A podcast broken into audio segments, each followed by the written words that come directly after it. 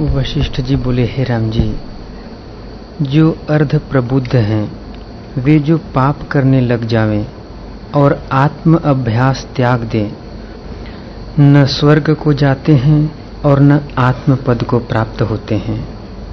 तप, दान, तीर्थ आदि के सेवन से भी आत्म पद नहीं प्राप्त होता। तप, दान, तीर्थों से भी आत्म पद की प्राप्ति नहीं होती। हम्म। जब विचार उपजता है और आत्म पद का अभ्यास होता है तभी आत्म पद मिलता है। हाँ, मैं कौन हूँ? दुख सुख किसको होता है? परमात्मा क्या है? आत्मा क्या है? जगत कैसे भासता है? इस प्रकार का विचार करके फिर आत्मिक अभ्यास करे तब आत्मा परमात्मा का अनुभव होता है। राम जी जब आत्म पद प्राप्त होता है तब मनुष्य निशंक हो जाता है। फिर शंका नहीं रहती कि भगवान मेरे में आत्मा हूँ कि नहीं? गुरु की आज्ञा का उल्लंघन मुक्ति फल का त्याग है। मुदिता और उपेक्षा इस निर्मल वासना को अंगीकार करो। मैत्री के अर्थ यह है कि सब में ब्रह्म भाव जानना द्रोह किसी का न करना दुखी पर दया करना करुणा कहलाती है। धर्मात्मा पुरुष को देख के प्रसन्न होने का नाम मुदिता है। और पापी को देख के उदासीन रहना और निंदा न करना उपेक्षा कहलाती है। इन चारों प्रकार की वासनाओं से संपन्न हो, हृदय से इनका भी त्याग करके इनका अभिमान न रखना चाहिए। रुद्र को गोपदवत तर जाते हैं। पर जिन्होंने युक्ति कर... हाँ, युक्ति से ज्ञानवान संसार के प्रभाव से गोपद की नहीं जैसे गाय का खुर लांगना कोई कठिन नहीं ऐसे ही युक्ति से संसार के बंधनों से ज्ञानवान लांग जाते हैं अपने आत्मा परमात्मा में आ जाते हैं। जिनको युक्ति नहीं है सोचने का तरीका ठीक नहीं है वे बहुत बहुत ऊँची स्थिति पे आने के बाद भी बुरी तरह गिर जाते हैं। बहुत बहुत सेवा या गुरु की कृपा का एकदम नजीकता होते हुए भी युक्ति नहीं है सोचने का ढंग नहीं है तो बुरी तरह गिर जाते हैं। वशिष्ठ जी बोले हे राजन अज्ञानी की चेष्टा देखने भर को सुंदर है। अज्ञानी की देखने भर को सुंदर है। मेरे नाम का है मेरे नाम कारम और हृदय मूर्ख है। हृदय मूर्ख है। उनकी संगति बुरी है। उनकी संगति बुरी है। जगत की सत्यता शरीर की सत्यता वो बुरा है वो भला है। अरे बुरा भला सब स्वप्न है ये सब बुरे भले संकल्प विकल्प है। तो ऐसा है कि वहाँ बुराई और भलाई तुच्छ लगती तू इतना महान आत्मा है परमेश्वर का सनातन सपूत है। ये तो कोई ज्ञानी महापुरुष ही हृदय ठारने की बात करते बाकी तो कचरा ही भरते। हे राम जी, उसमें स्थित हो। हम भी उसी गढ़ में स्थित हैं और जितने ज्ञानवान हैं, वे उसी में स्थित होते हैं। वैसे ही जागृत को स्वप्न की सृष्टि भी अपना रूप जान पड़ती है। ज्ञानवान को सब आत्म रूप दिखता है। आत्मा से भिन्न कुछ नहीं दिखता।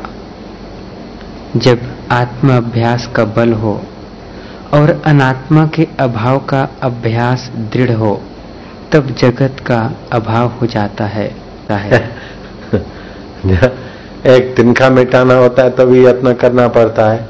तो यहाँ तो त्रिलोकी की सत्यता मिटाना है। पूरा त्रिलोकी मिटाना है हृदय से। एक तिनखा मिटाना है तो भी यत्न करना पड़ता है। तो यहाँ पूरा त्रिलोकी का आकर्षण मिटाकर अपने आप में बैठना है तो यत्न तो करना पड़ेगा, ना अभ्यास तो करना पड़ेगा। हे राम जी जब आत्मरूपी अभ्यास का बड़ा बल हो तब वह इसको निवृत्त करे। हम्म। नहीं तो निवृत्त नहीं होता। यह जो मैंने तुमको उपदेश किया है इसको बारंबार विचारो। मैंने तो तुमको बहुत प्रकार से और बहुत बार समझाया है। अज्ञानी को ऐसे बहुत कहने से भी कुछ फल नहीं होता। तुमको जो मैंने उपदेश किया है वह सब शास्त्रों और वेदों का सिद्धांत है।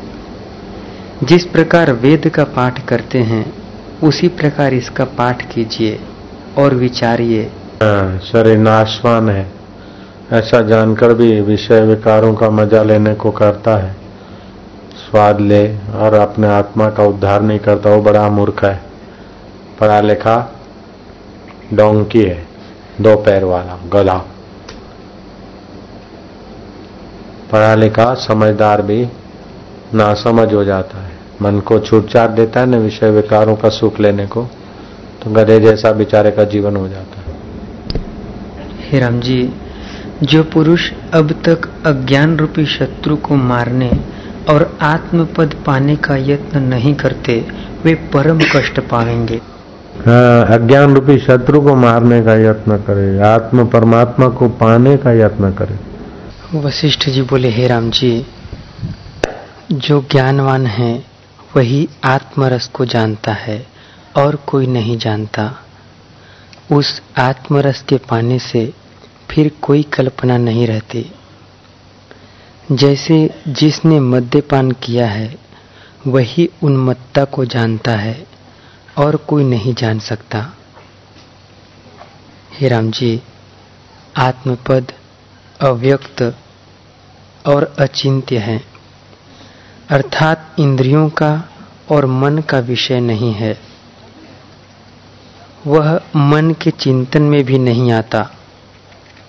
जो बड़े महापुरुष हैं, वे भी उसे वाणी से कह नहीं सकते। तो ऐसा अचेत चिन्मात्र आत्म तत्व शास्त्र से कैसे जाना जा सकता है?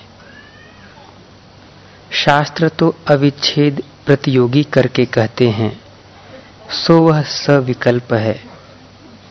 उसे फिर गुरु और शास्त्र से कैसे जानिए? हे राम जी, वह न गुरु और शास्त्र से जाना जाता है और न गुरु और शास्त्र के बिना भी जाना जाता है। जो ज्ञानवान है, वही आत्मरस को जानता है और कोई नहीं जानता। उस आत्मरस के पाने से फिर कोई कल्पना नहीं रहती। जैसे जिसने मद्यपान किया है, वही उन्मत्ता को जानता है और कोई नहीं जान सकता। हे राम जी आत्मपद अव्यक्त और अचिंत्य है। अर्थात इंद्रियों का और मन का विषय नहीं है। वह मन के चिंतन में भी नहीं आता। जो बड़े महापुरुष हैं, वे भी उसे वाणी से कह नहीं सकते। तो ऐसा अचेत, चिन्मात्र आत्म तत्व शास्त्र से कैसे जाना जा सकता है? शास्त्र तो अविच्छेद प्रतियोगी करके कहते हैं। सो वह सविकल्प है। उसे फिर गुरु और शास्त्र से कैसे जानिए? हे राम जी वह न गुरु और शास्त्र से जाना जाता है और न गुरु और शास्त्र के बिना भी जाना जाता है। हे राम जी अनुभव रूपी कल्प वृक्ष में जैसी भावना होती है, वैसा ही भान होता है। प्रथम इस जीव का शरीर अंतवाहक था और अपना स्वरूप भूला न था। इससे अपने को आत्मा ही जानता था और इसे जगत अपना संकल्प मात्र भाषित होता था। जब उस संकल्प में दृढ़ भावना हुई, तब वह शरीर आदि भौतिक भाषित होने लगा। जब उसमें दृढ़ भावना हुई, तब देह और इंद्रियाँ सब अपने में भाषित होने लगी। तब इनके सुख दुख को जानने लगा। जब जगत के सुख दुख भाषित हुए, तब सब आपदा प्राप्त हुई। पर वास्तव में न कोई सुख है, न दुख, न जगत है, केवल भावना मात्र है। जैसी चित्त की भावना होती है, वैसे ही आगे भाषित होता है। हे राम जी, जब यह भावना उलटकर अंतर्मुख आत्मा की ओर होती है तब एक ही बोध का भान होता है। और जब एक बोध का भान होता है, ये जगत का व्यवहार और ये सुख दुख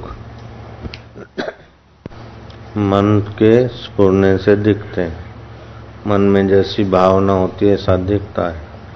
और वास्तव में मन की भावना को जानने वाला परमात्मा ही सार है। जातिवाद की भावना, दुखी होने की भावना, सुखी होने की भावना, ये करूँ तो ये होगा, ये करूँ तो होगा, ये सब मन का खेल है। मन के खेल से परे जो परमात्मा है, उसमें ही विश्रांति पाना और उसी के निमित्त सेवा स्मरण करना, यही सार है। साधु संगरूपी एक वृक्ष है और उसका फल आत्मज्ञान है। जिस पुरुष ने फल की इच्छा की है, सो अनुभव रूपी फल को पाता है। जो पुरुष आत्मानंद से रहित है, सो सत्संग करके आत्मानंद से पूर्ण होता है। विषयानंद, विद्यानंद, योगानंद, आत्मानंद। विषयों को भोग के जो आनंद आता है, उसको विषयानंद बोलते विद्वानों को सात्विक विद्या चर्चा से जो आनंद आता है, उसे विद्यानंद बोलते हैं। ब्रह्म चर्चा करके जो आनंद आता है, उसे ब्रह्मानंद कहते हैं। लेकिन शुद्ध बुद्ध अपने आत्मा का बोध हो गया, उसमें टिक गया तो आत्मानंद। आत्मानंद में मस्त है, करे वेदांति खेल। मोह कभी ना ठग सके। इच्छा नहीं लावलेश मोह कभी ना ठग सके। आत्मा का आनंद मिला तो ये आत्मा है मेरे परमात्मा का सुख है, ये पता चल जाए। तो फिर मोह नहीं ठगता, उल्टा ज्ञान नहीं होता कि मैं देह हूँ। मैं ये खाऊँगा, तब सुखी होऊँगा, ये भोगूँगा, तब सुखी होऊँगा। ये भ्रांति नहीं होती। आत्मानंद में मस्त है, करे वेदांति खेल भक्ति योग और ज्ञान का सतगुरु करते में भक्ति का नित्य नवीन रस, योग की शांति और ज्ञान का प्रकाश, सब उसका अपना घर का खजाना हो जाता है। पूर्ण गुरु कृपा मिली, पूर्ण गुरु का ज्ञान पूर्ण गुरु की कृपा से आत्मा का आनंद आ जाता है। आत्मा वो परमात्मा जिसकी सत्ता से समस्त सृष्टि चल रही है। सूर्य तप रहा है चंद्रमा शीतलता बरसाता है ब्रह्मा जी सृष्टि करते रुद्र संहार करते वह परमा, परमात्मा ही आत्मा होकर बैठा वो ज्ञान स्वरूप है उस परमात्मा की सत्ता से ये जगत है स्थूल दुनिया। परमात्मा की चेतनता से ईश्वरीय लोक है ऊँचे लोक। जैसे दूध मलाई और घी। दूध से मलाई ज़्यादा। चिकनाट वाली पावरफुल है। और मलाई से मक्खन या घी, ऐसे सत्य, चित्त और आनंद। परमात्मा के सत्यांश से ये स्थूल दुनिया हुई। उसका नाश नहीं होता, परिवर्तन होता है। परमात्मा की चेतनता से, चित्त से चेतन अवस्था से। ये ईश्वरीय सृष्टि देवताओं का स्वर्ग आदि सात्विक भोग हुए। तो मनुष्यों को जितना मेहनत करके सुख मिलता है, उससे सौमा हिस्सा मेहनत और हजारवा गुना ज़्यादा सुख देवलोकों में। क्योंकि ये परमात्मा के सत्य अवस्था से बना है, वो चित्त का विभाग वहाँ ज़्यादा है, स्थूलता नहीं है इतनी। तो सत्य, चित्त चित्त की सुविधाएँ होते हुए भी चित्त से चिंतन करे तो भोग तैयार चित्त से चिंतन करे तो वहाँ पहुँच जाए चित्त से चिंतन करे तो विमान उड़ने लग जाए यहाँ बैठे जाना है शिवलोक में पहुँच गए जाना है इंद्र के पास पहुँच गए तुमको तो गाड़ी में बैठना पड़ता है उनका संकल्प से हो जाता है इतने दिव्य भोग हैं स्वर्ग में इस दुनिया से स्वर्ग आदि में दिव्य भोग है। लेकिन ये दिव्य भोगों के धनी इंद्र इंद्र के स्वामी, बृहस्पति, उसका बेटा भी बोलता है कि आखिर इन भोगों में क्या सार तो आनंद स्वरूप ईश्वर की प्राप्ति हो। तो बोले, जा, मृत्यु लोक में जा। यहाँ सुविधा है तो मन नहीं लगेगा। मृत्यु लोक में, संसार में जाओ।